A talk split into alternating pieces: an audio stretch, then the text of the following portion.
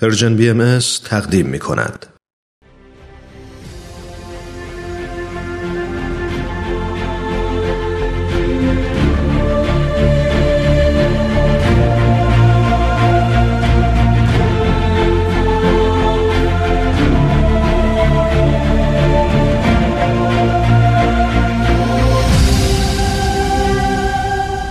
چشمه خورشید نگاهی به آثار حضرت باب.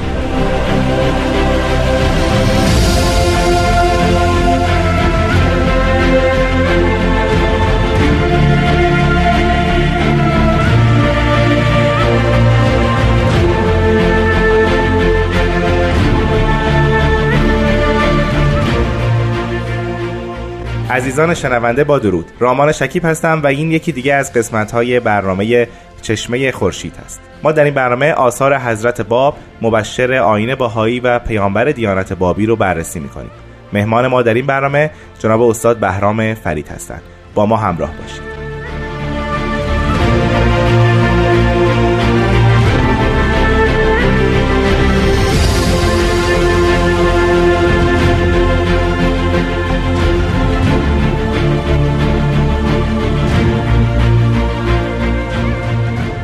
جناب فرید با درود خیلی خوشحالم امروز شما رو می‌بینم. با عرض درود خدمت شما و شنوندگان محترم من هم خیلی خوشحالم که یک بار دیگه همراه شما هستم.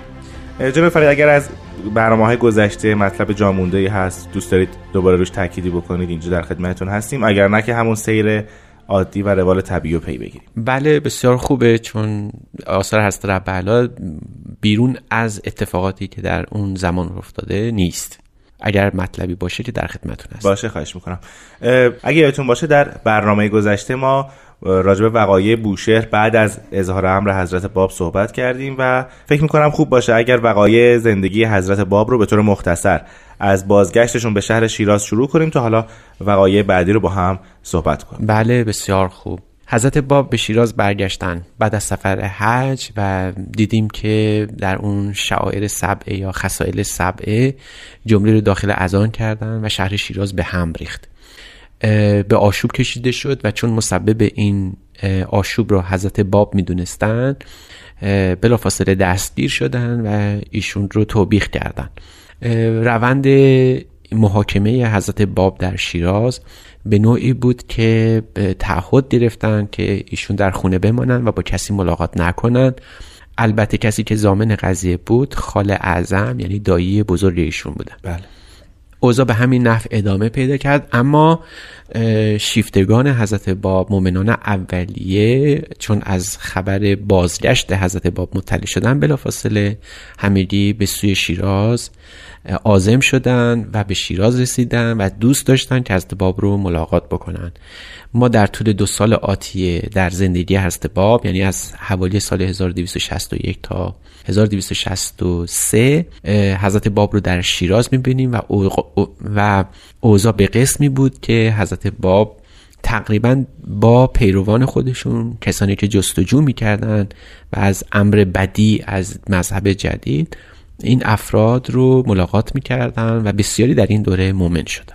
و در تمام این دو سال حضرت باب در همان به اصطلاح حصر خانگی بودن درسته؟ بله, بله. و به ملاقات مؤمنین به آین باب میپرداختن بله حروف حی در این زمان کجا بودن؟ آیا بازگشتن به شیراز یا نه اونا هنوز در سطح کشور و در کشورهای همسایه پخش بودن و به تبلیغ آین جدید مشغول بودن بله این شق دومه یعنی معدود از حروف حی بودن که به شیراز آمدن و دو مرتبه حضرت باب رو دیدن اما اکثر اونها به فرمان حضرت باب مشغول تبلیغ دین جدید و مذهب جدید بودن. طبیعتا حضرت باب در زمانی که در شیراز بودن در این دو سال آثاری نازل کردن و نوشتهای بسیاری ازشون در دسترس هست. به طور مختصر مهمترین اونها در این دوران چیا هست؟ بله آثار بسیار زیادی از حضرت باب در شهر شیراز نوشته شده. شاید بیش از 100 120 عنوان اثر در این دو سال نوشته شد. رساله های کوچک بزرگ از ایشون باقی مونده و دو تا رساله معروف تفسیر حرفه ها تفسیر بسم الله و البته معروف ترین اونها تفسیر کوسر هست که به خواهش یحیی دارابی ملقب به وحید وحید اکبر نازل شده بود. جناب فرید اونجور که در تاریخ اومده یکی از کسانی که دخیل بودن در خروج حضرت باب از شیراز همین جناب وحید اکبر بودن. بله یعنی قضیه یحیی دارابی که به خواهش محمد شاه و وزیر او حاج میرزا آقاسی به شیراز آمده بود که قضیه باب رو تحقیق کنه و بفهمه صحت و سقم این دعوی جدید چیست. یحیی بود اون رو انتخاب کرده بودن اون شخصیت بسیار برجسته ای بود. او آمد به شیراز و حدود سه یا چهار ماه در شیراز اقامت کرد. همراه با سید جواد کربلایی اینها نشستی داشتن با حضرت باب و دائما هم از حضرت باب جستجو می‌کرد که علامت حقانیت این سید باب چیست؟ از ایشون سوال می‌کرد. و تو آثاری که برشمردیم مثلا تفسیر صحیفه مخزومیه و حروف مقطعه یا تفسیر کوسر که نهایت پرسشگری یحیی بود دائما بحث اصلی این بود که آیا این دعوی جدید ظهور جدیده یا فقط یک واکنش اجتماعی؟ وقتی یحیی فهمید که اینجا صحبت سر یه دین و مذهب نو هست مومن شد و ایمانش به قایتی محکم و مستحکم بود که تا آخر زندگی خودش حتی جان خودش رو در راه این مذهب نو داد. تفسیر سوره کوسر تقریبا جز آخرین آثاری است که از حضرت باب در شیراز خطاب به یحیی و به خواهش او نوشته شد. حاج جواد کربلایی و همراه وحید دارابی دو روز مشغول بازنویسی و نسخه برداری از اون بودن این سید جواد کربلایی که یکی از مؤمنین بسیار بسیار فرهیخته و از قدمای مؤمنان امر حضرت باب بودن یه نسخه از این رو به یه فردی به اسم حاجی میرزا بابای شیرازی که یکی از بانیان ف... یکی از مشایخ اهل تصوف بود داد. و او وقتی این تفسیر رو خوند و دعوی حضرت باب رو در این تفسیر پی برد این اثر رو به حکومت ارائه داد.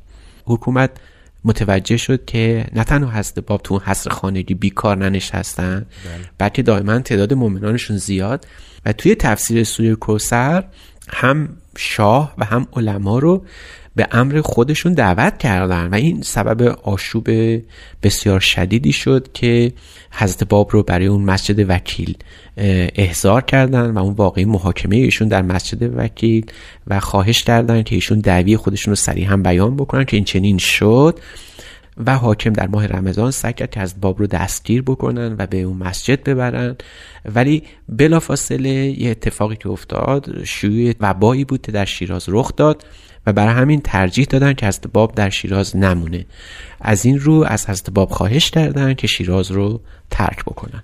خیلی جالب بود این که سید یحیی داراوی از به عنوان معتمد دربار به شیراز سفر کرد و حتی ایمان آورد و باز نگشت یا اینکه پاسخی نداد؟ می‌خوام بدونم پاسخ سید یحیی دارابی به دربار ایران چی بود؟ یعنی محمد شاه و حاج میرزا آقاسی. بله. پاسخ این بود که نامه ای نوشت و شرح ایمان خودش رو آورد و گفت که این دین دین جدیده و حق و مانع او نمی‌تونن بشن و با اعلام کرد که دیگه هرگز به نزد شاه بر نمیگرده و حاضر در راه این جوان شهید بشه و بیدرنگ از سوی پدر خودش یعنی سید جعفر کشفی معروف کرد و او رو به دین جدید دعوت و از اون به بعد همراه با دیگر بابیان به تبلیغ دین جدید پرداخت.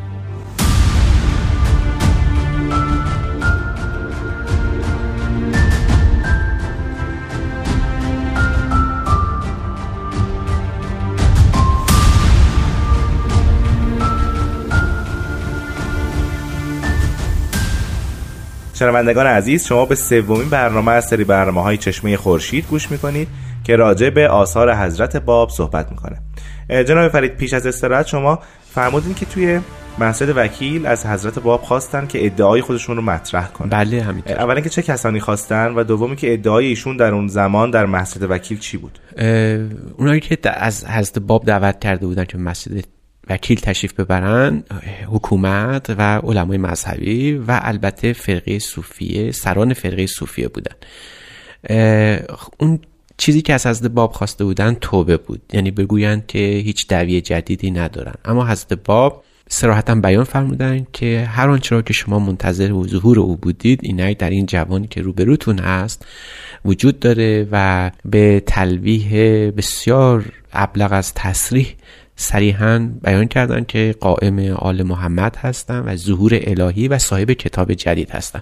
یعنی همون حرفایی رو که در تفسیر سوره کوسر به سراحت بیان فرموده بودن حضرت باب در تفسیر کوسر یعنی یکی از معروفترین آثار خودشون. گفتن که این کتاب جدیدی است برای نسخ شریعت آمده و اگر کسی می‌خواد حجتی ببینه این حجت همین آیات الهی چون که قرآن حجت خداوند بوده. و اگر کسی فکر می‌کنه می‌تونه مثل این آیات بیاره بسم الله پا به میدان بگذاره و آیات جدید بیاره. هرگز کسی نخواهد توانست جز حضرت باب که به امداد الهی و وحی ربانی این کار رو انجام میدن.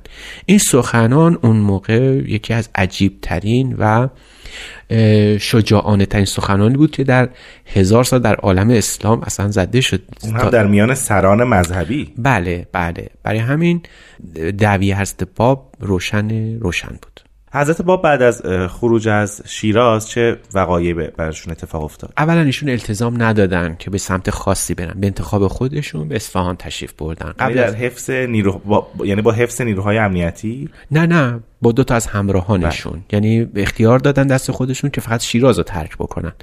ایشون تصمیم گرفتن که به اصفهان تشریف ببرن و به همین خاطر قبل از اینکه به اصفهان برسن برای حاکم اصفهان یعنی منوچرخان معتمد و دل نامه نوشتم و گفتم من آزم اصفهان هستم. منوچرخان که از اوضاع شیراز خبر داشت فهمید که اینجا باید خود مراقب باشه. از همین جهت خانه امام جمعه اصفهان رو محل قرار حضرت باب دادن.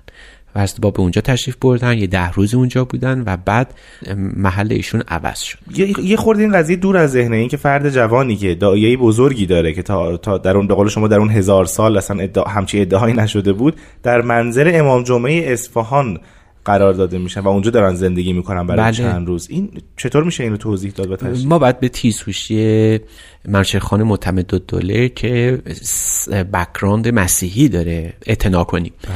یعنی او می‌دونست که برای خاتمه دادن به این قائله مجبوره که با علمای مذهبی کنار بیاد. گفت چه بهتر از این که این جوان رو که این دایی بزرگ رو داره با علما روبرو بکنیم. و نکته جالب این است که حضرت باب در اون ده روزی که داشتن دائما با علمای مذهبی در اصفهان نشست و برخواست داشتن و پیا پی از ایشون سوالهایی در حقانیت ظهور ایشون و سوالات علمی می‌کردن.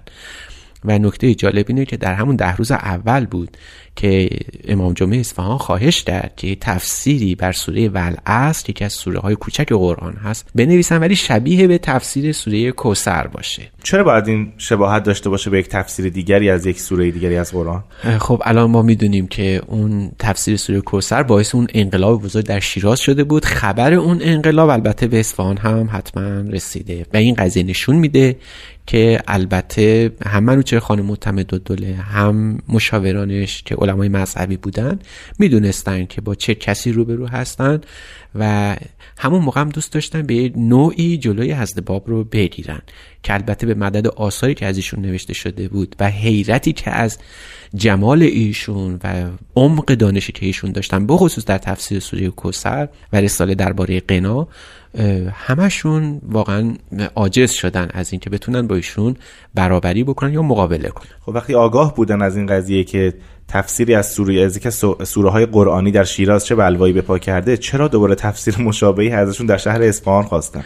چون گمان می‌کردن شاید این یک شایعه بوده و این تفسیر کسی دیگری نوشته. بله. به خصوص که مخاطب این تفسیر هم سید یحیی دارابی خودش یکی از علمای برجسته مذهبی اون دوران.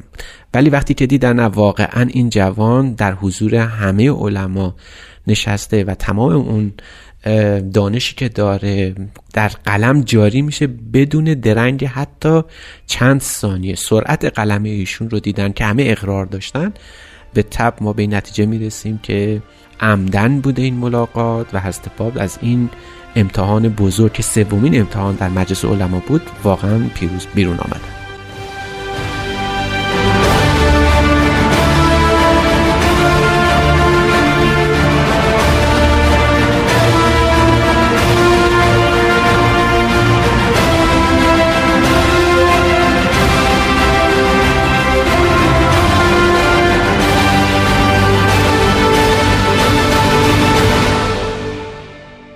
شنوندگان عزیز این برنامه چشمه خورشید است. ما در این برنامه راجع به آثار حضرت باب مبشر آین باهایی و پیامبر دیانت باهایی صحبت می‌کنیم.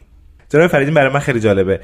تفسیری از سوره کوثر در شیراز نوشته شد و جواب هم ریخت. در اصفهان هم از ایشون تفسیری از سوره ولعصر خواستن. بله.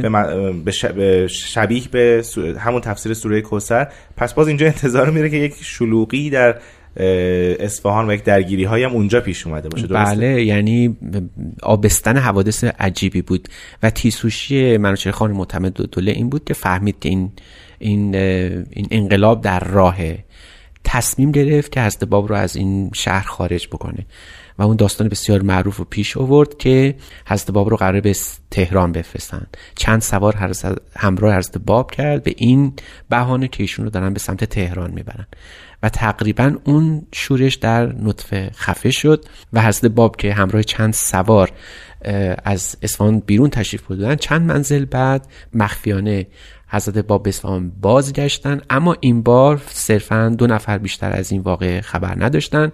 یکی خود منوچه خان معتمد دوله حضرت باب و یکی از پیروان حضرت باب بود که بعد اونجا همراه ایشون میمون از این رو تقریبا مدت چهار ماه حضرت باب در امارت خورشید یکی از امارات زندگی خود مرچه خان معتمد دوله بوده مخفیانه زندگی می‌کردن از این جهت هم اصفهان آروم موند و هم اینکه خود منوچهر خان معتمد دوله خودش رو از آلوده کردن به جریان سیاسی در مورد حضرت باب به کناری گذاشت.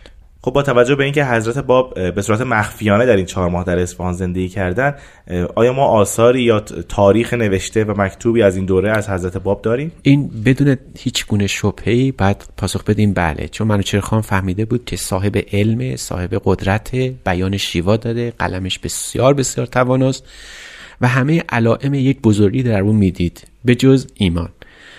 پیش خودش فکر کرد که یک علامتی برای حقانیت حضرت باب بگه. چون سوابق مسیحی داشت و خودش اسم اسلام در آمده بود و خیلی هم نظامی بود فکر کرد که آیا حقیقت اسلام رو درست درک کرده یا نه. از حضرت باب خواهش کرد که اثبات نبوت خاصه کنه.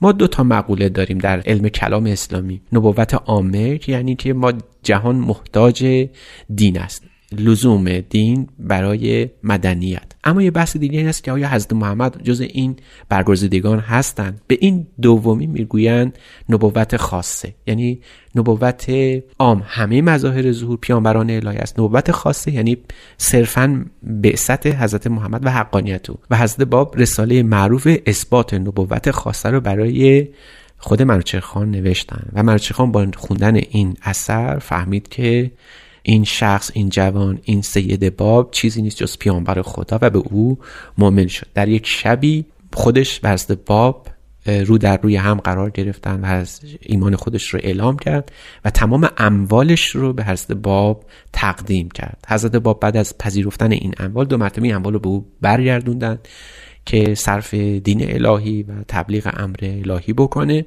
و می‌دانیم که حضرت باب یکی از نبوواتی که در اون ایام از ایشون صادر شد این بود که خبر فوت خان معتمد دوله رو دادن. 80 روز قبل از اینکه واقع رخ بده. و خان با ایمان کامل از این دنیا رفت و با فوت او پنهان شدن حضرت باب در اصفهان علنی شد و از این رو جانشین او که گردین خان باشه نامه نوشت به محمد شاه و محمد شاه رو خبر داد از این واقعه. محمد شاه هم در طی یک نامه به گردین خان دستور داد که حضرت باب رو سریعا به تهران گسیل کنه. این نامه محمد شاه می‌تونه بر اثر پاسخی باشه که سید یحیی دارابی به او داده بود. یعنی هم در ذهنش اون پاسخ هست و همین که الان فهمید که حضرت باب به صورت مخفیانه چند ماه در اصفهان بود. برای بله. ایشون رو خواست. بله. دو واقعه دخیل بود در محمد شاه. قلبا به حضرت باب تمایل پیدا کنه. یکی سید یحیی دارابی بود که دیدیم برگزیده او بود میزان او بود ترازو او بود در حقانیت هست باب